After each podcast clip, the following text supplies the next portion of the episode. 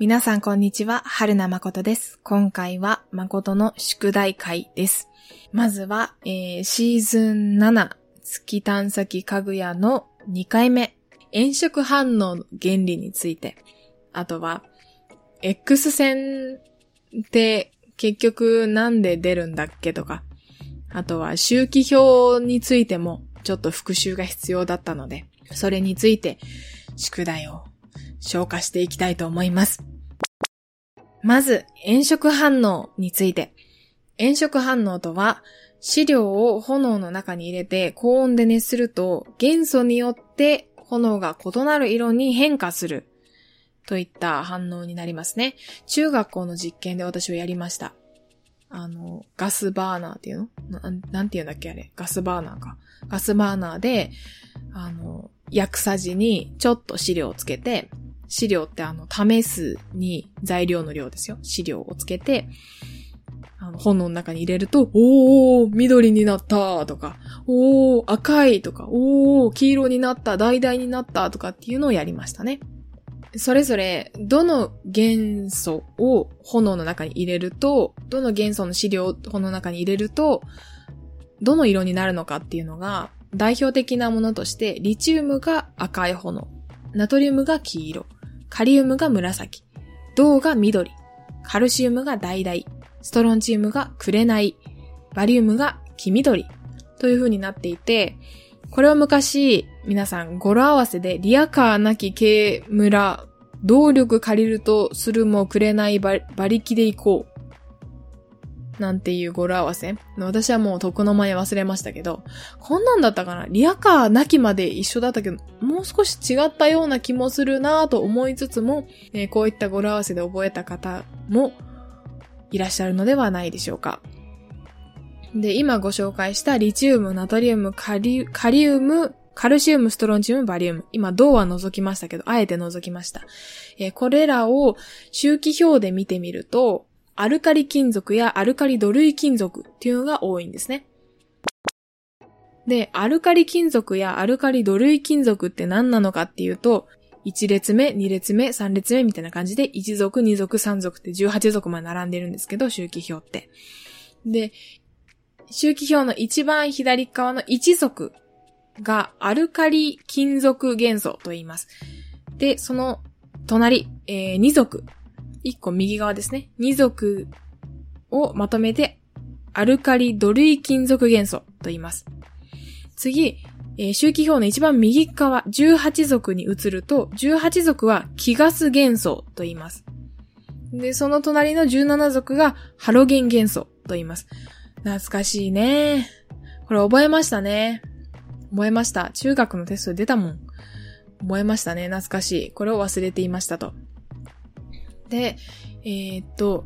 炎色反応が起こる元素というのが、アルカリ金属元素とアルカリ土類元素が多いよ。ということで、で、この、ということでした。はい。で、銅はまたちょっと違うメカニズム、うん、まあ一緒なんだけど、一緒なんだけど、そう、アルカリ金属やアルカリ土類金属とは少し違うメカニズムで炎色反応が起こっていると。いうことですね。で、どういった原理で炎色反応が起こるかっていうと、炎色反応って、え資料を薬さじにつけて、炎の中に入れますよね。そうすると、そう炎の中に入れるということは、薬さじにつけた元素、まあ、原子が熱エネルギーをもらうんですよ。熱エネルギーを得て、熱エネルギーを得ると、冷気状態になるんです。冷気状態っていうのを復習すると、エネルギーが高くて不安定な状態。で、で、安定状態。まあ、規定状態って言うんですけど、安定な状態のことを規定状態って言うんですけど、規定状態に戻りたい状態なんですね。で、冷気状態はほっとくと規定状態に戻るんですけど、その時に余分なエネルギーを電磁波として放出するんです。で、えっと、それが炎色反応って元素と炎の色っていうのが結びついてるじゃないですか。1対1対応になっていて、それぞれ炎の色が違うじゃないですか。で、そのなんで炎の色が違うかっていうと、原子の種類によって取り得る、まあ、原子ま元素の種類か。元素の種類によって取り得る霊気状態っていうのが決まってるので、うんとね、霊気状態っていくつかのこう理算的なエネルギー状態で決まってるんですけど、これは量子力学的な、量子力、量、噛んだ量子力学的なあれで決まってるんですけど それで、取り得る霊気状態って決まってて、で、その、その差分のエネルギーが電磁波として放出されるので、そのエネルギー状態、エネルギーと電磁波の波長っていうのが対応してるんですね。だから、霊気状態が元素によって違うと。取り得る霊気状態が元素によって違うということで、霊気状態と規定状態の差分のエネルギーの大きさというのも元素によって違うと。その、放出されるエネルギーと電磁波の波長っていうのが対応付けられているから、炎色反応は元素によって出す電磁波が違うと。その、光が。光イコール電磁波なので、電磁波の波長が違う。つまり色が違うということが、えー、と、炎色反応の原理になります。で、銅の場合、銅って繊維元素って言われる、銅自体は何族だったかな ?11 族にあるんですけど、周期表だから真ん中ぐらいにあるもので、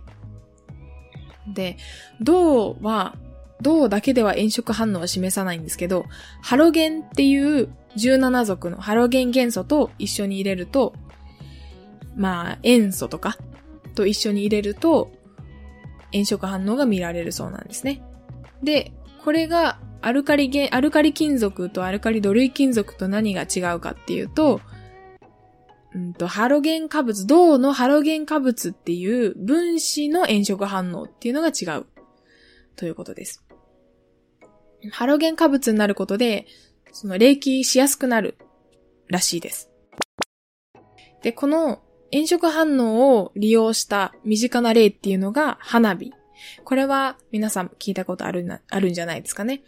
これ中学の時に習って花火を見て、あ、炎色反応が起こってるなーなんて、こう何のロマンチックでもないことを考えるようになっちゃいましたけど。はい。